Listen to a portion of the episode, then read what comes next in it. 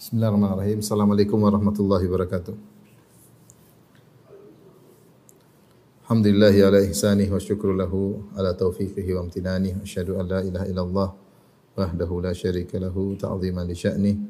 Wa asyhadu anna Muhammadan abduhu wa rasuluhu adda ila ridwanih. Allahumma salli alaihi wa ala alihi wa ashabihi wa ikhwani. Hadirin dan hadirat para dokter yang dirahmati oleh Allah Subhanahu wa taala.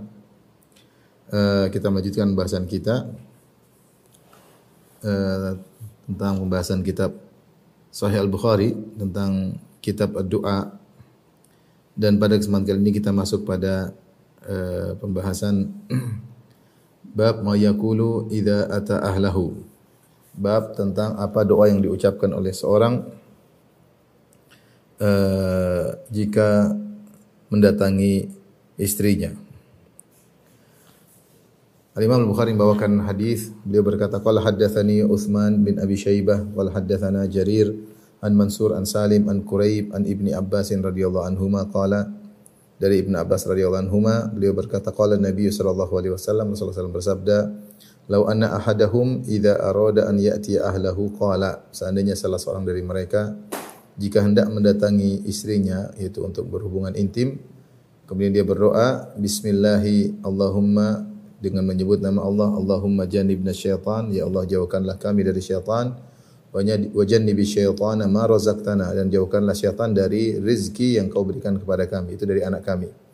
Kata Nabi SAW fa innahu in yuqaddar bainahuma waladun jika seandainya ditakdirkan hasil hubungan intim tersebut anak di antara mereka berdua fidzalik lam yadhurruhu syaitanun abadan maka syaitan tidak akan beri mudarat kepada anak tersebut selama-lamanya. Saya ulangi Rasulullah bersabda jika salah seorang dari mereka ketika mendatangi istrinya membaca doa bismillahi Allahumma jannibna syaitana wa jannibis syaitana ma razaqtana yang artinya ya Allah dengan menyebut namamu ya Allah jauhkanlah syaitan dari kami dan jauhkanlah syaitan dari anak kami yang uh, rizki yang rizki yang kau berikan kepada kami yaitu anak.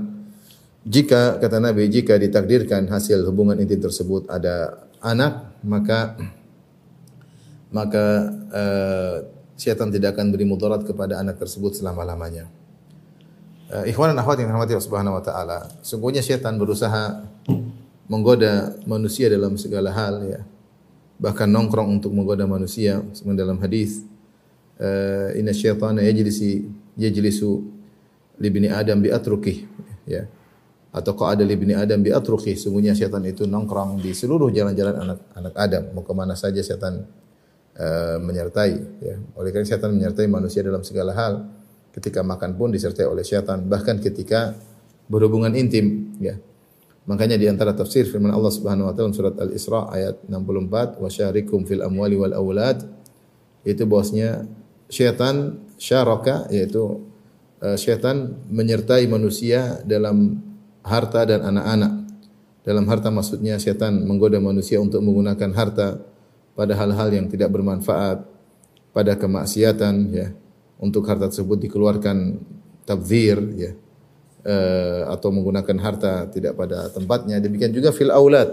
Syaitan juga uh, menyertai manusia dalam anak-anak. Uh, Sebagian ahli tafsir mengatakan yaitu bahwasanya setan ikut uh, serta uh, kepada manusia ya ketika seorang manusia menggauli uh, istrinya. Diriwayatkan dari Mujahid dia berkata, "Idza jama'a ar-rajulu wa lam yusammi tawal jan ala ihlilihi fajama'a ma'ahu." Ya. Jika jika seorang laki sedang menggoda atau sedang mendatangi istrinya kemudian dia tidak menyebut nama Allah Subhanahu wa taala maka syaitan masuk ke dalam ya kemaluannya kemudian ikut menjima istrinya. Fadzalika qauluhu ta'ala oleh karenanya Allah berfirman lam yatamithunna insun qablahum wala jan ya. Uh, bahwasanya di surga sana Allah siapkan bidadari yang tidak pernah disentuh oleh manusia disentuh oleh manusia maupun jin. Tidak pernah disentuh oleh manusia maupun jin. Oleh karenanya para ulama mengambil dalil dari ayat ini bahwasanya bidadari yang disediakan oleh Allah di surga tidak pernah disentuh oleh manusia dan jin menunjukkan bahwasanya uh, wanita di dunia bisa disentuh oleh manusia dan jin. Di antara sentuhan jin kepada seorang wanita ketika suaminya berhubungan dengannya kemudian tidak menyebut nama Allah Subhanahu wa taala, maka syaitan ikut uh, menggauli ya. Uh, oleh karenanya di antara agar syaitan tidak ikut menggauli maka seorang berdoa Allahumma jannibna syaitan. Bismillah Allahumma jannibna syaitan. Ya Allah, jauhkanlah syaitan dari kami. Itu ketika kami berhubungan ya. Menunjukkan syaitan hadir ketika seorang hendak berhubungan. Makanya di antara adab ketika berhubungan seorang ketika membuka pakaian dia bilang bismillah. Karena di antara uh, kalau kita sudah dalam ruangan tidak dilihat oleh manusia, tetapi mata jin bisa melihat. Dan di antara yang bisa membuat jin tidak melihat adalah seorang ketika membuka pakaiannya dia mengucapkan bismillah bismillah sehingga jin tidak bisa melihat auratnya. Apalagi kemudian ketika dia hendak berhubungan dia berdoa, ya Allah jauhkanlah syaitan dari kami. Dalil bahwasanya syaitan hadir. Hadir ketika itu ya. E, kemudian bukan cuma itu, seorang tidak hanya memikirkan dirinya saja dengan istrinya, tapi dia memikirkan hasil dari hubungan intim tersebut yaitu anak. Maka dia lanjutkan doanya dengan berkata, "Wajanni bisyaitana ma razaqtana." Ya Allah jauhkanlah syaitan dari anak yang merupakan rezeki darimu yaitu kalau dari hubungan intim ini punya anak maka jauhkanlah godaan syaitan uh, darinya. Maka Nabi berkata, seandainya dari hasil hubungan intim tersebut lahir anak, maka lam yadurrahu syaitanun abadan, maka syaitan tidak akan menggodanya selama-lamanya. Maka ada uh, khilaf di kalangan para ulama tentang makna lam yadurrahu syaitanun abadan, syaitan tidak akan menggodanya selama-lamanya. Ada yang mengatakan syaitan tidak akan mengganggu badannya, fisiknya insya Allah normal. Ada yang mengatakan setan tidak akan mengganggu akalnya, dia insya Allah tidak jadi orang gila. Ya. Ada yang mengatakan setan tidak akan mengganggu agamanya. Ya. Artinya bahwasanya uh, bukannya dia maksum bukan, tetapi maksudnya dia tidak akan kufur, dia tidak akan kufur. Ya. Ada yang mengatakan kalau uh, dia membaca doa dan doanya dikabulkan, wajah nibi syaitana ma razaqtana dan jauhkanlah syaitan dari anak kami, maka anaknya apa pun yang terjadi dia akan mustaqim. Ya mungkin dia melakukan maksiat tapi dia akan kembali lagi. Dia akan kembali kembali lagi. Oleh karenanya penting seorang perhatikan doa ini dan tulus ketika membaca doa ini. Ya jangan diremehkan. Jangan uh, diremehkan ya uh, karena apalagi zaman sekarang mengurus anak tidak mudah godaan di luar begitu banyak ya gadget medsos Eh, teman-teman yang nakal, anak-anak apalagi sifatnya ingin mencoba, kata mereka masih mencari jati diri, mumpung masih muda. Banyak sekali godaan di luar sana. Ya. Di antara hal yang menyedihkan betapa banyak orang-orang yang mengeluhkan tentang putra putrinya sudah sekian lama belajar di pondok, ya. sudah belasan tahun belajar di pondok, ketika keluar tidak kuat menahan godaan di luar sana, akhirnya berubah dari jilbab besar menjadi jilbab kecil, akhirnya tidak pakai jilbab. Padahal lulusan pondok, ya demikian juga sebagian anak laki-laki yang tadinya rajin ke masjid menjadi malas ke masjid, kemudian kenal dengan teman-teman baru dan akhirnya tidak kuat iman mereka dan akhirnya terbawa.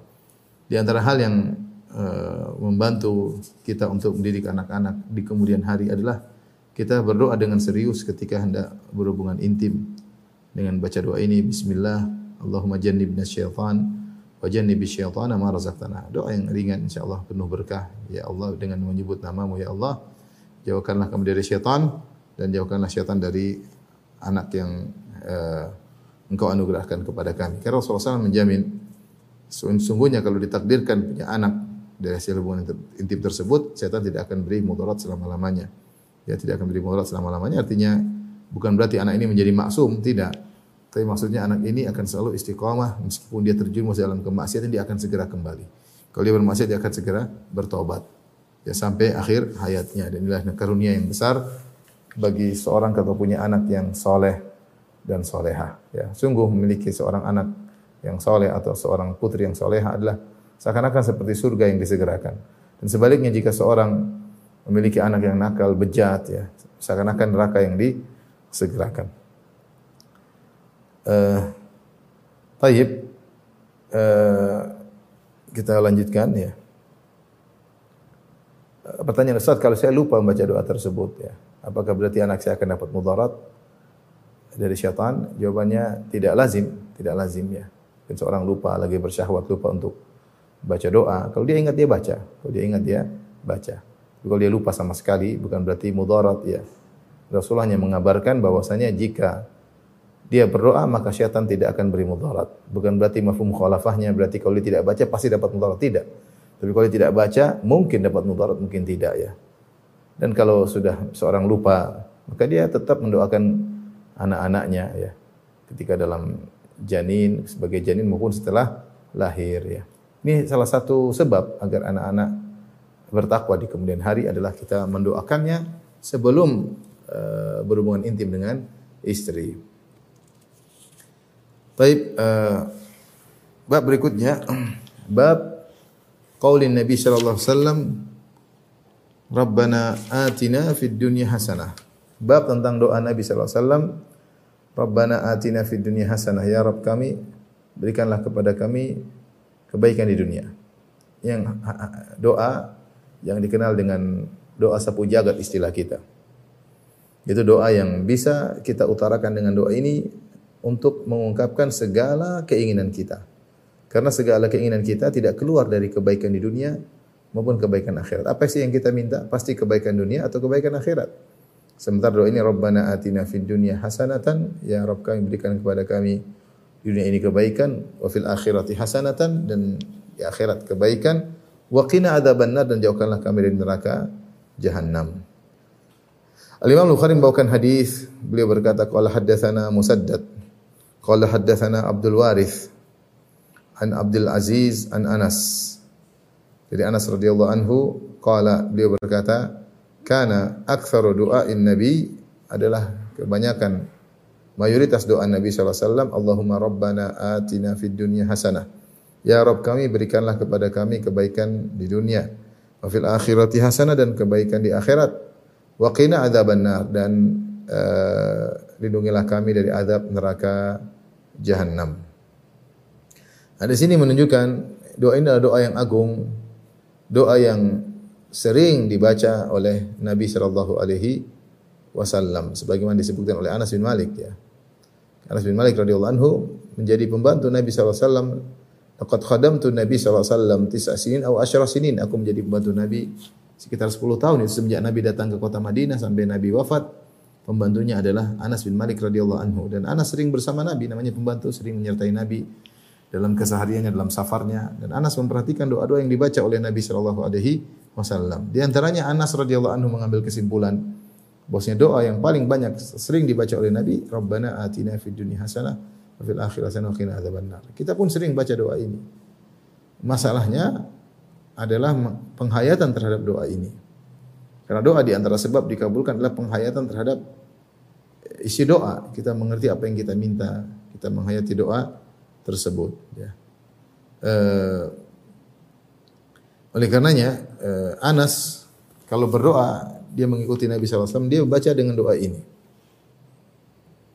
Berkata uh, An Abdul Aziz beliau berkata sa'altu Qatadah sa'ala Qatadatu Anasan Qatadah bin Di'amah Sadusi, seorang tabi'in bertanya kepada Anas bin Malik, sahabat.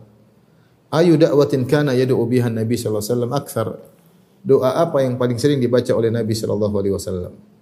Anas berkata, Allahumma atina fid dunya hasanah. Ya Allah berikanlah kepada kami kebaikan di dunia dan sampai akhir doa yaitu doa sapu jagat.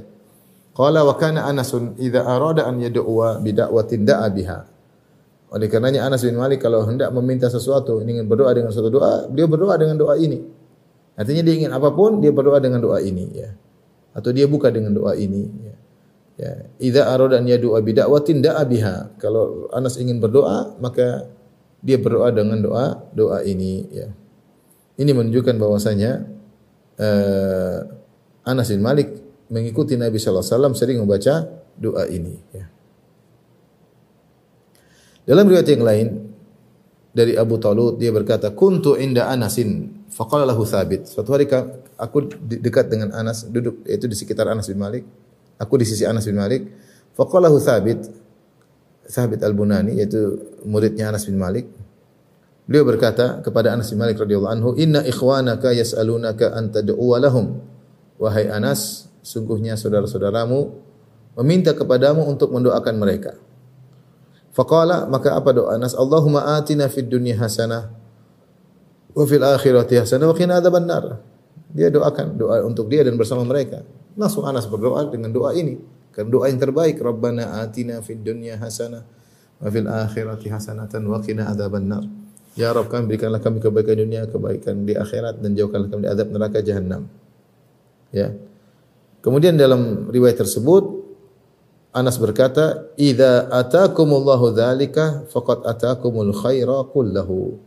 Jika Allah mengabulkan doa kalian, ya, doa yang tadi saya doakan, ya Allah berikanlah kepada kami kebaikan dunia, kebaikan akhirat, berarti Allah telah memberikan kepada kalian seluruh kebaikan. Karena kebaikan yang kita minta tidak keluar dari kebaikan dunia, kebaikan akhirat. Mau kebaikan apa lagi? Kalau bukan kebaikan dunia, maka kebaikan akhirat. Uh, Iyad berkata, kenapa Nabi SAW sering membaca doa ini? Inna makana yukthiru du'a bi hadhil ayah li jam'iha ma'ani ad-du'a'i kulli kullahu ya atau ma'ani ad-du'a'i kullihi min amri dunia wal akhirah. Rasulullah SAW sering baca doa ini karena yang tersebut dalam ayat dalam surat Al-Baqarah ayat 201 Ya Rabbana atina wa minhum man yaqulu Rabbana atina fid dunya hasanah wa fil akhirati wa qina adzabannar dalam surat Al-Baqarah karena ayat ini mengumpulkan seluruh makna-makna doa dari perkara dunia maupun perkara akhirat. Semua doa intinya apa sih? Inti dari doa itu apa sih? Kita doa apa pun, pasti kita minta kebaikan dunia atau kita minta kebaikan akhirat. Ya sudah tergabung ke dalam doa ini. Rabbana atina fid dunya hasanah wa fil akhirati wa qina adzabannar. Oleh karenanya ketika seorang tawaf tidak disyariatkan doa khusus ketika tawaf kecuali antara rukun yamani sampai hajar aswad dengan doa ini Rabbana atina fid dunya hasanah wa fil akhirati hasanah benar. Ini doa yang khusus Rasulullah baca. Selain itu seorang bebas untuk berdoa. Tapi Rasulullah SAW ketika melewati rukun Yamani sampai Hajar Aswad, Rasulullah SAW baca doa ini. Ini menunjukkan agungnya doa ini. Bahkan diriwayatkan dari Umar bin Khattab radhiyallahu anhu, beliau tawaf tujuh putaran, beliau tidak baca doa kecuali doa ini. Rabbana atina fid dunya hasanah wa fil akhirati hasanah Tidak ada doa, tidak ada doa lain yang dibaca. Karena doa ini kita istilahnya mau apa saja kita ungkapkan doa ini sudah benar. Mau pingin harta yang berkah kita doa dengan doa ini benar. Karena harta berkah kebaikan di dunia. Pingin istri soleha kita berdoa dengan kita mungkin tidak pandai mengutarakan kita utarakan dengan doa ini maka sudah benar.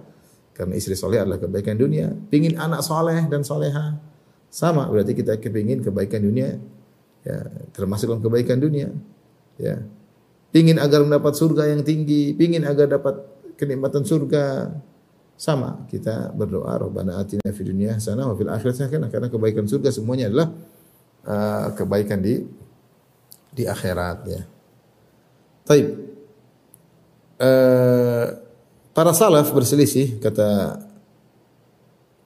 Ibnu Hajar rahimahullah taala qad ikhtalafat qad ikhtalafat ibaratu salaf fi tafsir al-hasanah. Ya. Para salaf telah berselisih ungkapan mereka tentang tafsir al-hasanah. Al-hasanah dalam doa ini, Rabbana atina fid dunya hasanah. Apa ini maksudnya hasanah? Kebaikan di sini. Fa anil Hasan Hasan al-Basri berkata, "Hiyal ilmu wal ibadah fid dunya."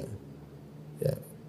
Kebaikan di dunia adalah ilmu dan beribadah di dunia. Subhanallah bagaimana agungnya ilmu sampai Hasan al-Basri menafsirkan kebaikan yang kita minta dalam doa Rabbana atina fid hasanah. Berikanlah kami kebaikan di dunia, maksudnya ilmu dan ibadah itu bisa berilmu dan bisa beribadah. Siapa yang bisa berilmu, bisa beribadah, sungguh dia telah meraih kebaikan yang sangat banyak.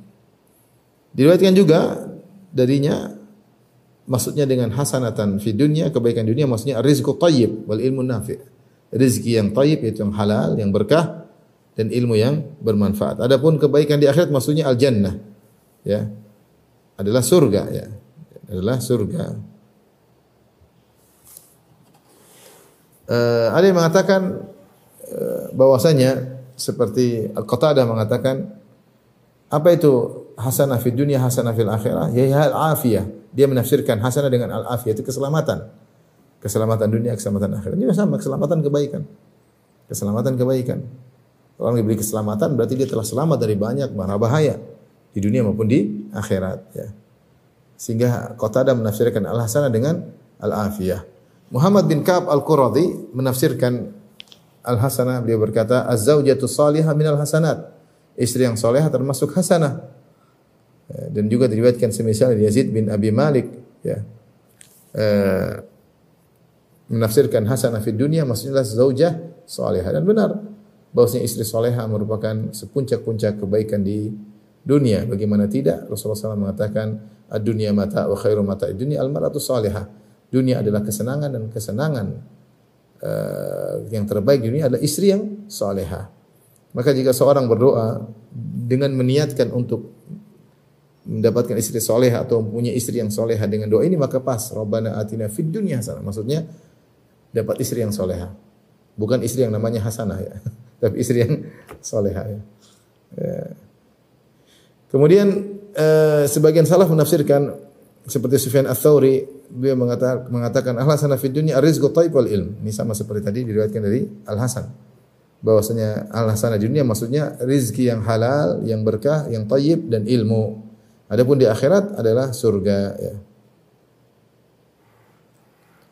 Taib uh, mirip-mirip pernyataan para salaf ya intinya seputar dengan ilmu, ibadah, rezeki yang halal ya. Uh, ada yang menafsirkan dengan uh, hasanah maksudnya taisirul hisab. Dimudahkan hasanah di akhirat maksudnya dimudahkan hisab dan masuk surga ya. Auf berkata, "Man atahu Allahul Islam wal Quran wal ahl wal mal wal walad, faqad atahu fid dunya hasanah wa fil akhirah hasanah." Siapa yang masuk Islam, menguasai Al-Qur'an, diberi keluarga, diberi harta, diberi anak, sudah lengkap. Dia sudah dapat kebaikan dunia pun kebaikan di akhirat ya. Uh, kemudian di akhir pembahasan Ibnu Hajar menukil dari Ibnu Katsir Ibnu Katsir sahibu tafsir Ibnu Katsir Asy-Syafi'i. Ibnu Hajar sering menukil kadang menukil dari Ibnu Katsir, terkadang menukil dari Ibnu Qayyim, kadang Ibnu dari Ibnu Taimiyah. Subhanallah. Dia tidak maki-maki bilang mereka Wahabi, enggak ya. tidak maki-maki mengatakan mereka adalah uh, mujassimah ya. Tapi dia nukil nukil dari uh, Ibnu Katsir, nukil dari Ibnu Qayyim, nukil dari Ibnu Taimiyah. Seperti dalam pembahasan dia nukil Ibnu Katsir. Wa qala Syekh Imaduddin Ibnu Katsir. Al hasanatu fid dunya tashmalu kulla matlubin dunyawi min afiyatin wa dari rahbah wasi' wa ilmin nafi' wa amalin salih wa markabun hani' wa thana'in jamil ila ghairi dhalika mimma syamilatu ibaratum fa innaha kullaha mundarijatun fil hasanati fid dunya. Kata Ibnu Katsir menyimpulkan, hasanah di dunia yang kita minta mencakup seluruh permintaan duniawi Suruh permintaan dunia yang baik termasuk dalam hasanah, dalam kebaikan. Berupa apa? Berupa keselamatan, kesehatan, berupa tempat tinggal yang menyenangkan, berupa istri yang cantik, istri yang soleha, anak yang baik, rezeki yang luas, ilmu yang bermanfaat, amal soleh, tunggangan yang menyenangkan, uh, apa namanya citra yang baik di mata manusia. Ini semua termasuk dari hasanah di dunia. Ya, saya ulangi, beliau menyebutkan kesehatan, rumah yang rumah yang luas, istri yang cantik, yang soleha, anak yang berbakti, rizki yang luas, ilmu yang bermanfaat, amal soleh, tunggangan yang menyenangkan, dan citra yang baik di kalangan manusia ini semua contoh dari hasanah di dunia. Wa amal hasanah fil akhirah. Adapun hasanah di akhirat yang kita minta. Fa'alaha dukhulul jannah, maka yang paling tinggi adalah masuk surga. Wa tawabi'uhu dan kemudian yang menyertai masuk surga. Bagaimana masuk surga? Minal amni minal fazil akbar seperti merasa tentram ketika hari uh, ditiupkannya sangkakala. Fil arasat ya ketika di padang mahsyar. Wa taisiril hisab dimudahkan hisab. Wa ghairi dzalika minal umuril akhirah termasuk perkara-perkara akhirat yang lain yang agar dimudahkan oleh Allah.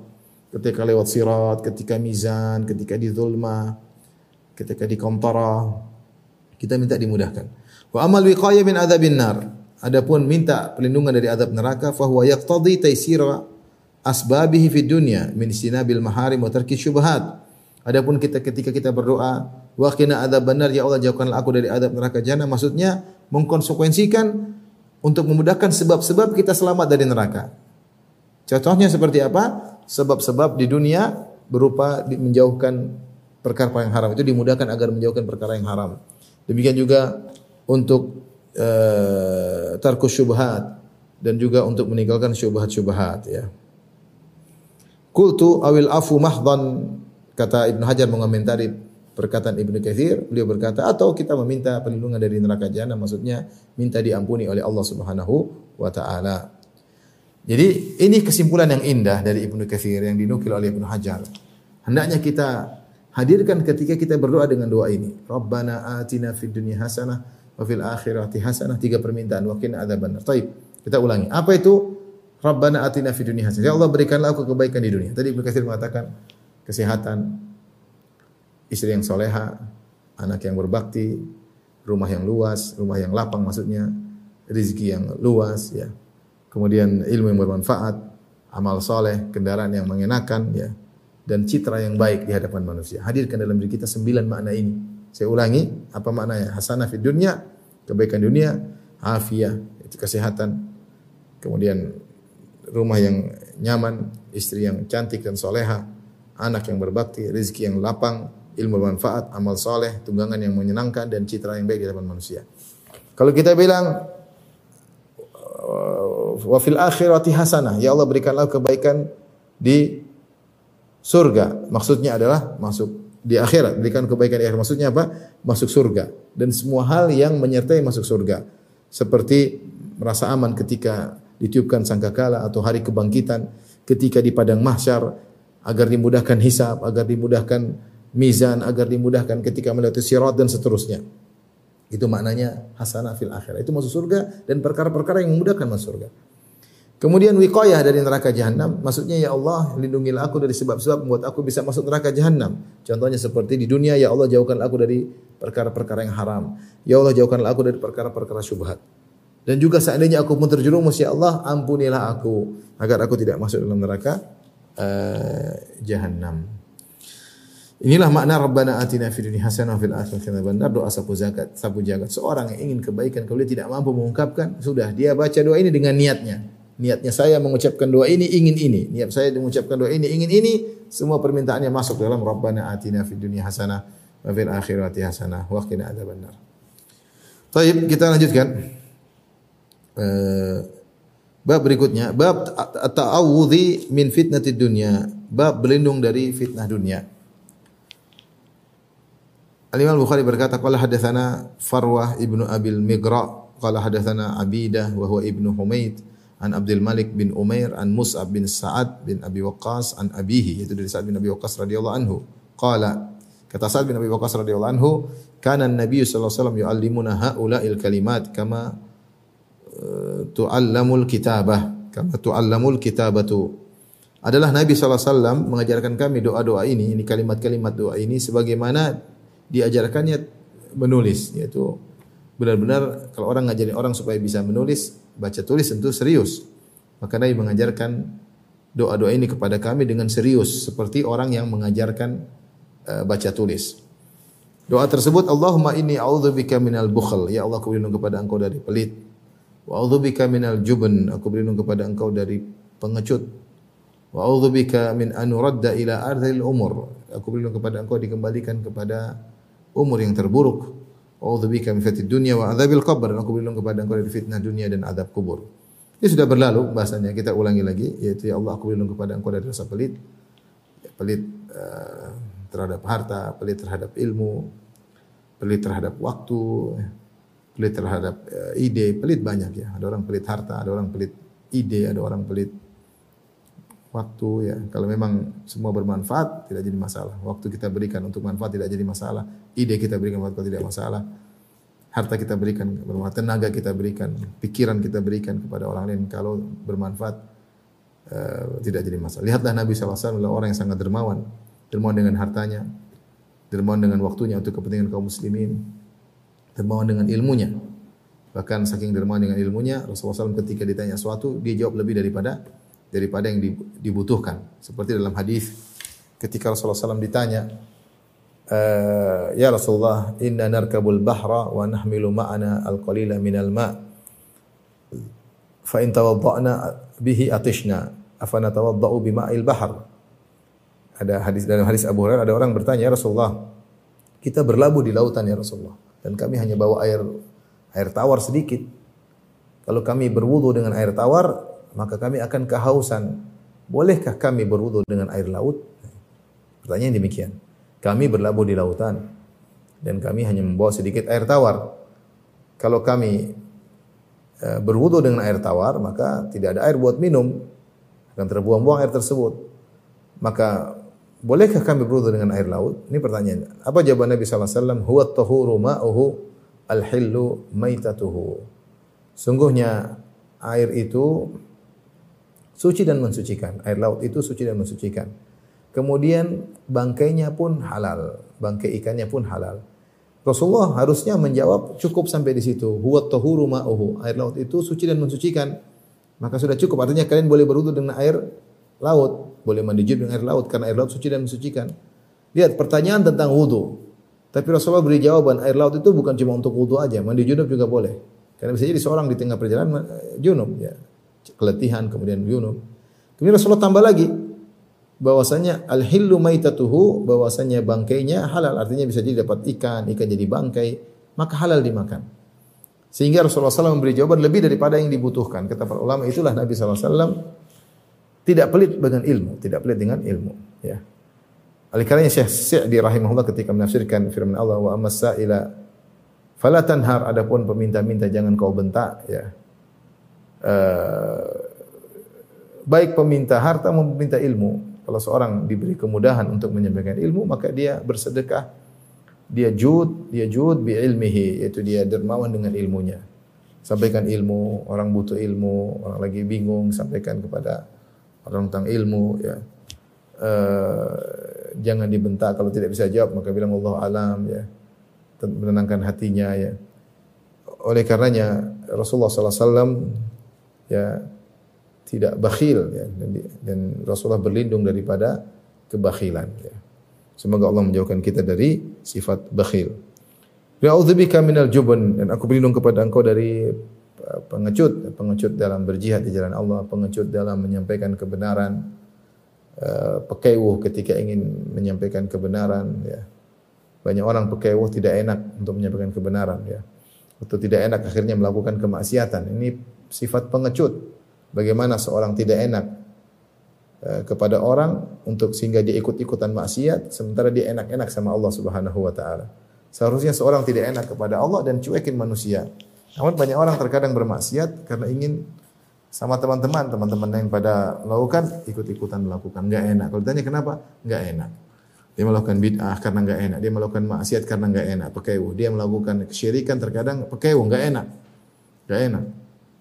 Ini namanya pengecut. Ya, seharusnya seorang lebih lebih nggak enak kepada Allah daripada kepada uh, manusia. Maka kita berlindung kepada dari sifat jubun. Wa a'udzubika min an uradda ila ardhil umur. Kita berlindung dikembalikan kepada usia yang sangat buruk. Usia tua di mana dalam kondisi tidak sehat walafiat.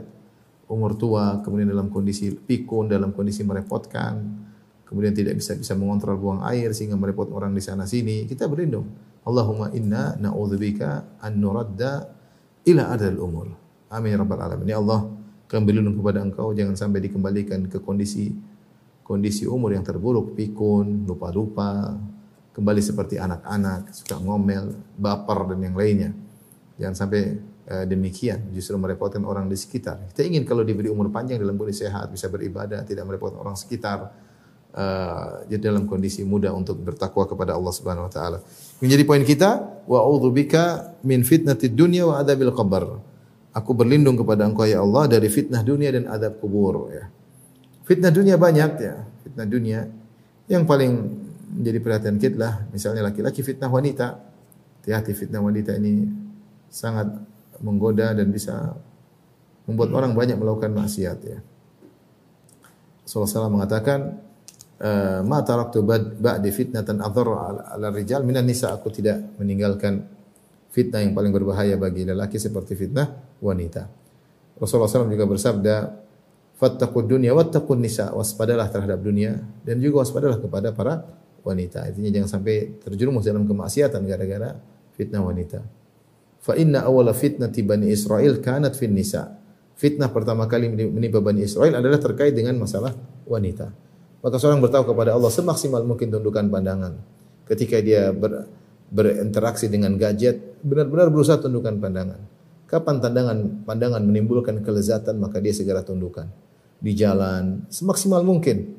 Fattakullah masata'tum. Kita tidak akan bisa selamat. Tetap saja kita melihat yang haram, tetap kita melihat ada yang terbuka auratnya, tetap kita memandang wanita yang mungkin yang menggoda hati, tidak bisa kita hindari. Dan seperti ini mudah-mudahan Allah ampuni yang disebut dengan lamam, yaitu dosa-dosa yang tidak bisa kita hindari. Tapi kita berusaha semaksimal mungkin menjauhi, tidak melihat, menjauhi tempat-tempat yang di situ terbuka aurat wanita, tidak ke sana kecuali terpaksa menjauhi tempat-tempat tersebut, tempat-tempat hiburan, tempat-tempat wanita membuka aurat. Kita hindari fitnah wanita yang Rasulullah bilang berbahaya.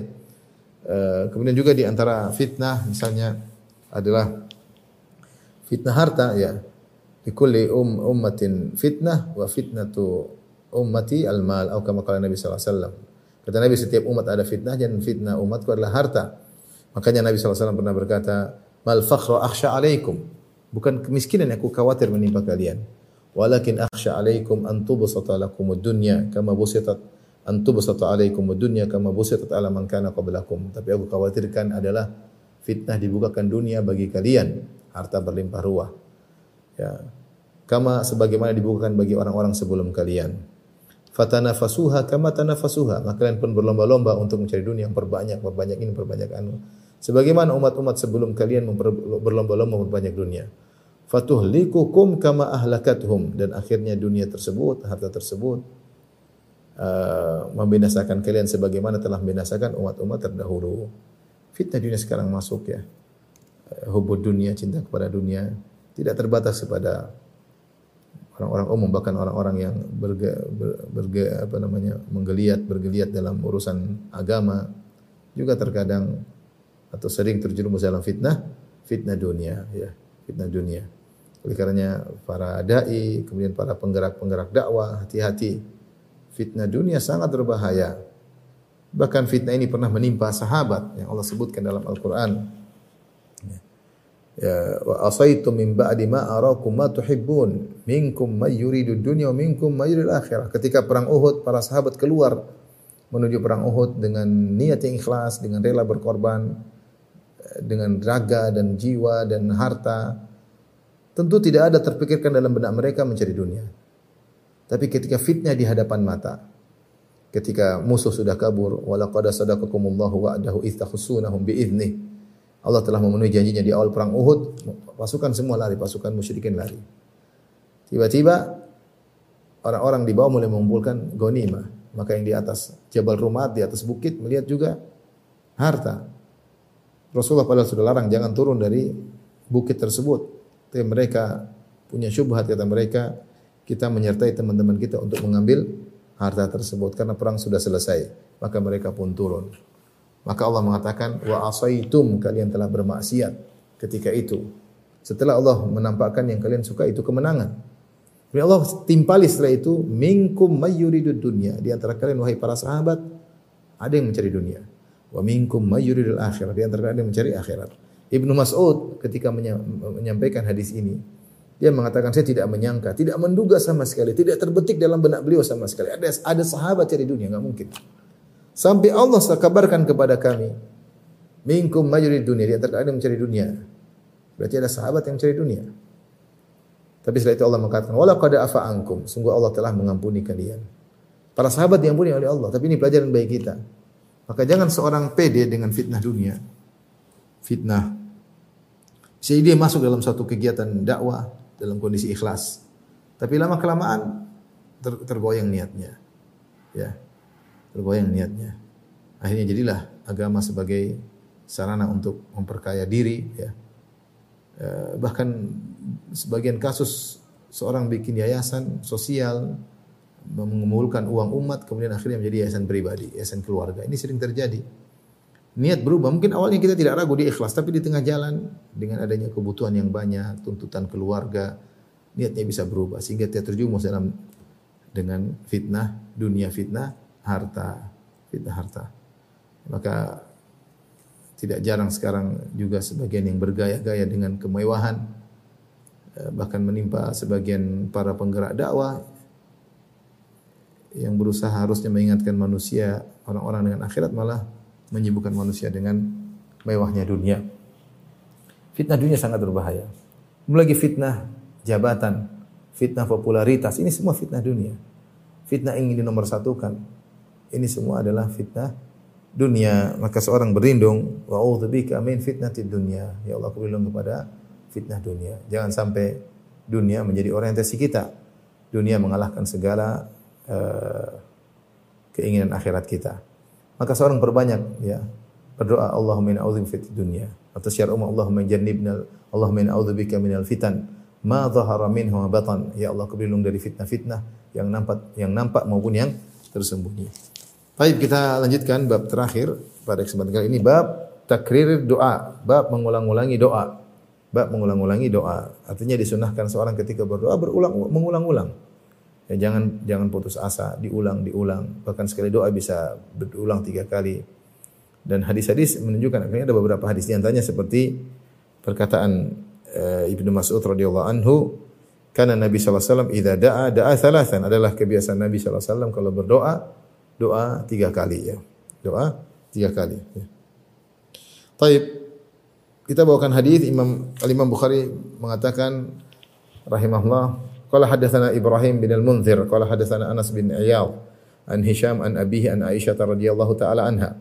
Jadi Aisyah tentang kisah Rasulullah SAW tersihir anna Rasulullah SAW tubba hatta innahu la yukhayyalu ilaihi annahu qad sana'a syai'a wa ma sana'ahu.